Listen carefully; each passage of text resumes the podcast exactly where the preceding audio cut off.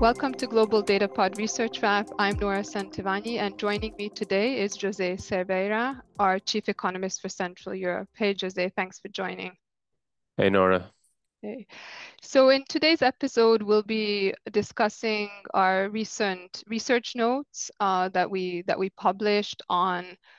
One of them is the sort of progress we're seeing on disinflation in Central Eastern Europe that uh, Jose put out called "You've Come a Long Way, Baby," and then I published one which is around sizing up the scope for EM um, central banks to keep cutting in the current environment globally, which has become more challenging for uh, for easing in EM. Uh, you know, over the past three months, we've seen significant repricing higher of the Fed's uh, policy rate path through the end of next year. We've had the surge in 10-year yields uh, in the U.S., a roughly five six percent appreciation of the trade-weighted dollar, and you know, against this backdrop, EM would normally be in a bit of a panic mode, uh, right? But I mean, this hasn't really happened, at least not in the major EM economies that we track. Um, to be sure, the EM policy rate paths have been repriced higher, but by less than for the US. And you know, things like EM credit spreads have seen limited widening. EM currencies have sold off some, but again, you know, nowhere near the magnitudes we may have seen in the past under similar uh, external circumstances. But but Nora, you know, why why why is this the case? Why has this reaction in EM been so limited? Why do you think that is? Yeah, I think look, I think part of the reason is that uh, the, the tightening of US financial conditions hasn't really triggered a reassessment of EM vulnerabilities uh, to sudden stops in capital flows. That's typically the way EM gets into trouble. Um, this time around, uh, portfolio inflows into EM have been very modest ahead of this uh, tightening in financial conditions in the US. Uh, since the first quarter of 2021, total portfolio inflows into EMX China have been just over 200 billion, which is significantly less compared to the 700 billion that we saw in the 10 quarters before the onset of the taper tantrum uh, when we had a similar, you know, abrupt repricing of Fed policy, and that pushed at the time five of the larger EM economies into crisis. So we just haven't seen the same kind of inflows uh, in, in, in recent years. Uh, also, you know, things like domestic credit growth, uh, current account deficits in EM have been relatively contained. Uh, instead of facing overheating pressures, uh, much of EM is in a situation of very high real rates and lending rates uh, have, have gone up a lot because of the early and aggressive tightening cycles that EMs have um, uh, pushed through. And we have very large disinflation ongoing. So that in turn, um, you know, this tightening that we've had in real rates has kept GDP growth below par in, in EM. I know we've been talking a lot about how we've been surprised to the upside on EM growth, but actually the growth rate itself has been has been at a subpar pace. So I think with you know the lack of overhang from foreign portfolio flows and domestic overheating pressures, it's just that EM domestic rates haven't really needed to be raised, you know, to lay external vulnerabilities and, and FX pressures. No, that makes that makes sense. But I mean, given everything that you said, and like if we continue in this sort of background, can central banks actually cut more from here? Can they continue cutting? Is there space to do that? Yeah, I, think there's still space. I think domestic factors continue to support easing. Uh, we see core inflation momentum in many EMs uh, coming down uh, within central bank target ranges already in the actual data. Um, as I mentioned, EM growth, despite upside surprises, has been below trend of late. Um, but I also think in the current external environment, it's only natural that EM central banks will turn more cautious. Uh, they might not tell us explicitly, and many are going to say they're focusing on domestic factors, but I think their actions will probably reveal more caution. And that could mean, you know, some of them have that have started to cut might slow the pace of easing. Some of them might even, you know, stop cutting. I think in the countries that have built up large interest rate buffers, there's still scope uh, for cuts, but you know, as I said, I think you might see a slower pace of easing, not least because currencies have weakened. And now we have the geopolitical tensions added to the mix. I think the region that's really under pressure is EM Asia, where interest rate buffers are very low and the situation has been quite difficult there. Central banks have been already using FX interventions and bond sales and tightening interbank liquidity. And that's been going on for almost two months now. So on balance, I would expect us to be you know, keeping easing cycles in place where we already had them, but potentially uh, revising towards a slower pace of cuts. Now, not every region is the same, and certainly one region that stands out, Jose, is your region, uh, the CE-3 region, where if anything, it feels like our confidence uh, has increased that we're going to get more front-loaded easing. So what's what's driving this optimism in Central Europe?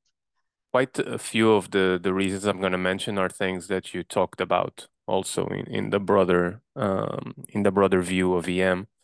But essentially, there's two things. So the first thing is that inflation really turned around. So inflation absolutely collapsed in CE. And we have gone from having core inflations running in high double digits to run rates very close to target, if not at target. So in the Czech Republic, for example, the last few prints are sub-target already. In Hungary, they are very close to it. And in Poland, even though the trajectory has been a bit slower, uh, we have to recognize that there's always been a lot of also been a lot of progress. So that's factor number one. So inflation went up and rates went up. Now inflation's coming down. So there is it opens the question about when should you start cutting. The other aspect that really changed is external balances, which uh, at the peak of the problem in, in, in 2022, uh, we had massive current account deficits that were putting huge pressure on currencies. And these central banks had to step in to defend them. Some of them did currency intervention also where they could. Others they couldn't afford to do that. But essentially, everyone had to stick to a very conservative rate policy. Now, all of this has reversed. Current accounts are broadly speaking, neutral, let's say around zero. And so that sort of pressure does not exist. So the financial market type pressure or the financing side pressure is gone. Um, and the inflation motive is very different. And finally, a third, but I think in the broad scheme of things, a bit smaller argument is that growth is actually a lot weaker. Uh, so we have been having very poor growth in the last, say, year, year and a half in, in this region. So essentially, I think we have a case for central banks to start. Not necessarily. I'm not. We're not arguing for easy policy. We're arguing for unwinding tight policy, and these are policy rates that in this region you would have never seen if it wasn't for the emergency situation of last year. So it's about unwinding that. Now, I uh, I think what we did here was, like you said, we brought forward the first moves in Hungary and Czech Republic for the fourth quarter. So we have Hungary in October, the Czechs in the November or December. But essentially, we did not change the overall scope of, of easing.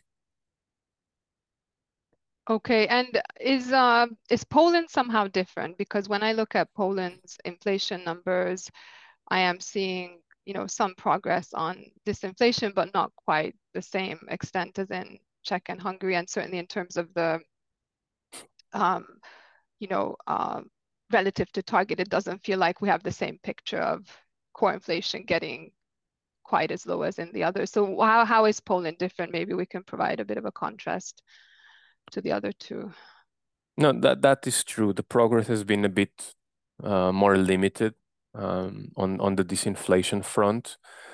Um, the latest data is actually on the encouraging side, I would say it's very hard to strip out because the, the last data point is quite uh, polluted by government measures. But um, be, beneath that, I think it, it's actually a benign reading.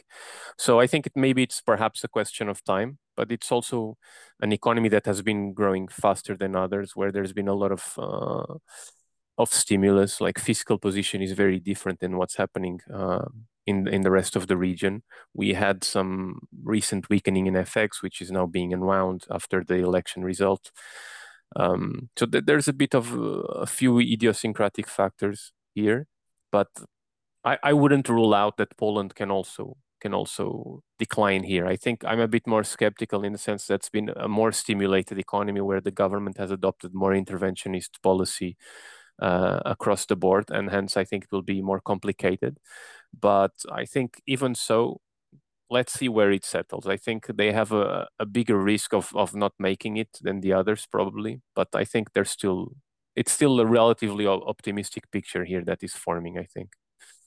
I mean, one question I have in my my own mind for EM broadly is, uh, you know, as we both have commented, core inflation momentum has come down very strongly and is mm. within central bank target zones. But to what extent can this downshift, this recent downshift that we've been seeing, um, be sustained?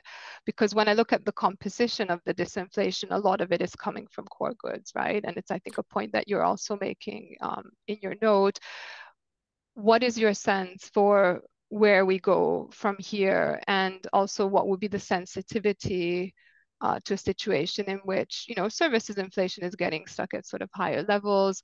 We add to that, of course, the weakening in currencies, which might push core goods inflation itself higher again. Um, how sensitive do you think central banks will be uh, to this kind of FX weakening, and where do you see um, core inflation going from here? I mean that that's exactly right. I mean the, the, picture you described fits this region perfectly. Uh, we have very very uh, substantial disinflation in core goods, so it's running close to zero or at negative uh, across the region in the last few months, and services is running, I would say, just to characterize it broadly, five to six percent, let's say. And so if this would be the end of it, then that would be more or less okay. It's actually kind of a time travel back to 2019 where we have no inflation in, in tradables and then we have uh, inflationary pressures on the on the domestic market, but it kind of evens out and you have sort of 3% average, which is not too bad. Now, how how can how can this be sustained? My my my bias here, you know, and time will tell, but I think that's a bit the bias of the global team is that we will have tradable inflation globally that will be a bit higher than before COVID because of all the structural transformations that we're not going to discuss here, but that I, I, it's been topical in the last few months. So I would imagine that we are undershooting. We had a period where goods consumption uh, overshot during pandemic. We had massive demand. We had supply shortages. All of that unwound, and, and now you have some kind of uh, some kind of payback from that. So I think we're undershooting the underlying trend and we're probably going to settle a bit higher. And that means that uh, services, if you want to meet that target, if you want to bring that inflation to 2.5 or something like that, services has to come down. And the problem is this is a region where there are structural labor shortages and, and wage pressures are not likely to disappear anytime soon. Even if they come down from the peaks, they are probably going to linger for a long time probably forever honestly. In in terms of like if, if we take like a markets uh, a market's uh, time horizon i doubt i will ever stop talking about this uh, while doing this job. So i think it's going to be very complicated and so it's a matter of determination of central banks here and but that's also the why we see that when rates go down now they will never go down nearly as low as they were before. So we have the, the Czech National Bank at 425 at the end of next year. And then we have Hungary at 6.5, and then we have Poland at uh, four and a half. So, and we have to, to match this with a starting point where Hungary had zero rates, Poland had 1.5, Czech Republic had three or something like that. So we are talking about like settling at a higher level of, of rates. And even so, let's see if it's possible. I think we are in this region, these are small economies, so it depends a lot on what is the global inflationary environment. That will be key.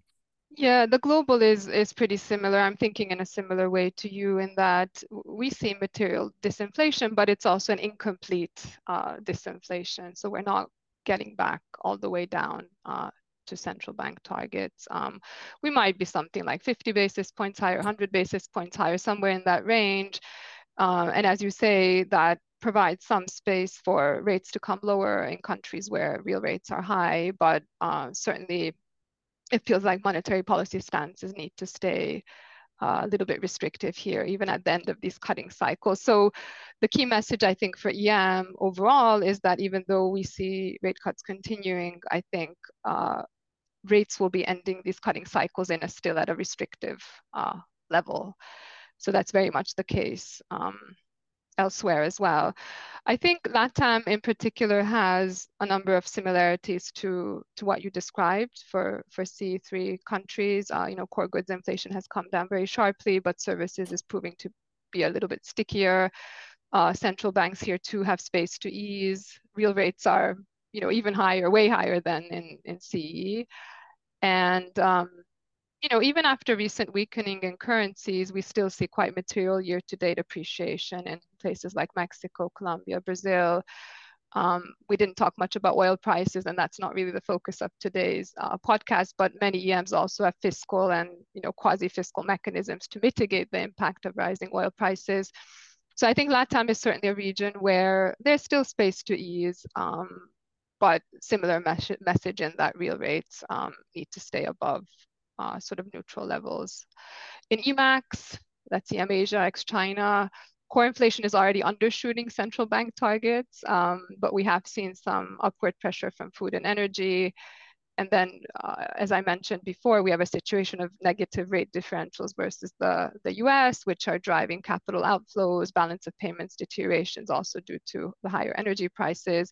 So that region is under pressure to you know, to tighten policy, probably not so much through policy rate hikes, but through these other measures uh, that I mentioned. Okay, but, but so let me let me ask you something. I mean, what what what can go wrong here? Yeah. Uh, it seems like we're talking about uh, like uh, like we have this view of EMs cutting rates uh, in many places, but you know, in EM nothing is ever as exactly as expected. So what what can go wrong here? What can spoil the party? Yeah, a lot can go wrong. A lot can go wrong. Um, I think one one thing I'm uh, somewhat concerned about is that central banks decide to just ignore FX weakness. Um, they mm-hmm. ignore the tightening in global financial conditions. You know, they rightfully feel a little bit confident. You know, they hiked rates early, they built up these buffers, the fundamentals are not bad, but that doesn't mean you can ignore And I think, you know, the, the base, while not our base case, we see risks biased uh, for the Fed to have to hike once more from here, maybe in December. Um, we have this US growth exceptionalism that could continue to push the dollar stronger.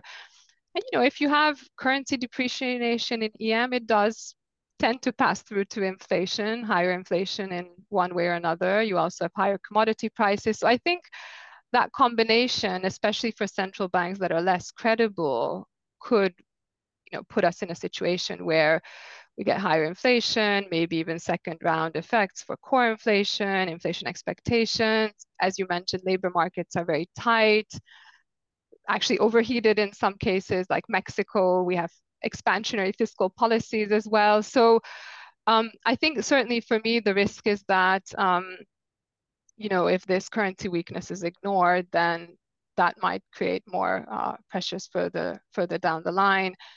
Um, central banks will eventually be forced to kind of opt for financial stability if these sort of moves on global markets, I think, continue.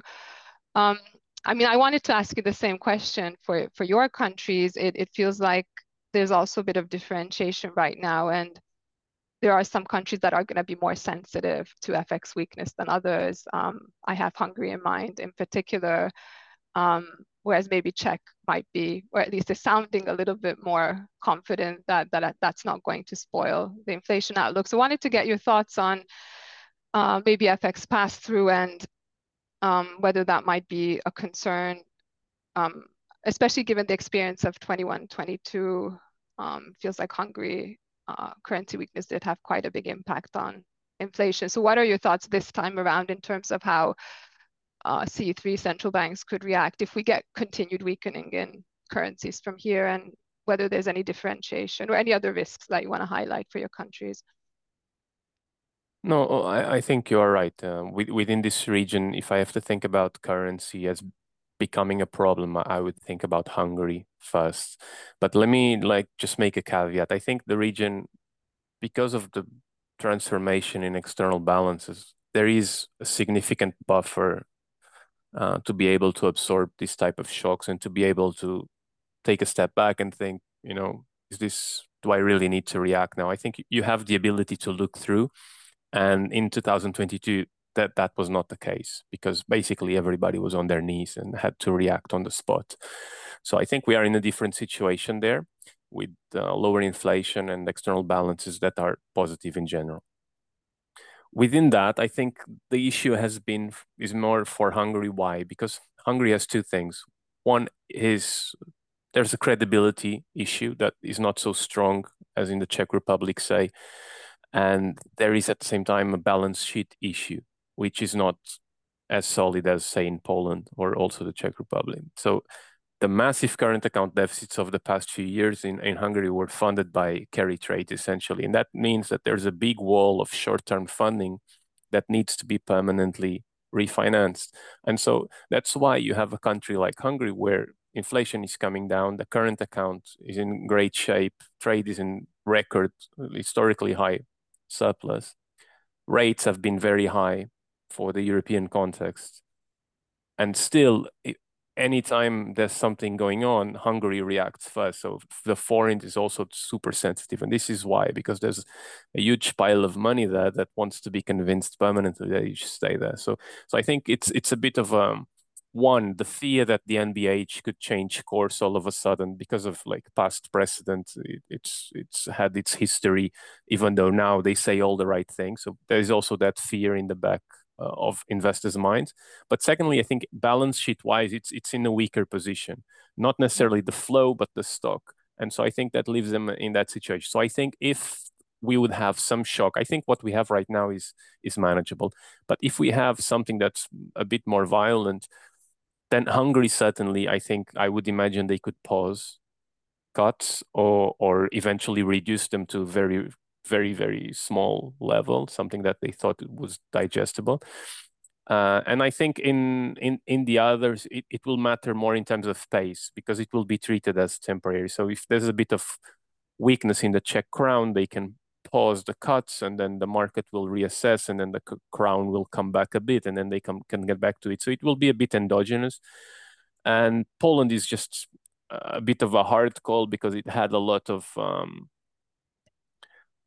how should I put this? Uh, Poland has had a lot of decisions that have been hard to understand from yeah. both the communication and data perspective. So it's also a bit harder to understand how it was going to go on. But I think the currency will matter also in determining the pace. I, I, I would say we will still go to the same end point, but it will determine whether we get there in 9, 12, or 18 months. That's how I would think about it. Absolutely. Yeah. That sounds sounds like a very similar uh, story in, in, in LATAM as well, uh, where we're highlight, highlighting greater caution, most likely from from central banks. And it sounds like, as you say, there's going to be differentiation um, depending on mm um, vulnerabilities, you know, external financing needs, countries with low buffers, whether that's a rate buffer or FX reserves, will be more vulnerable in this kind of environment and might be forced to uh, stop cutting. Um, all right, perfect. Well, let's leave it there, Jose. Thank you so much for uh, joining me. Thank you to our listeners uh, for tuning into the Global Data Pod Research Wrap, and we hope to continue on the next episode.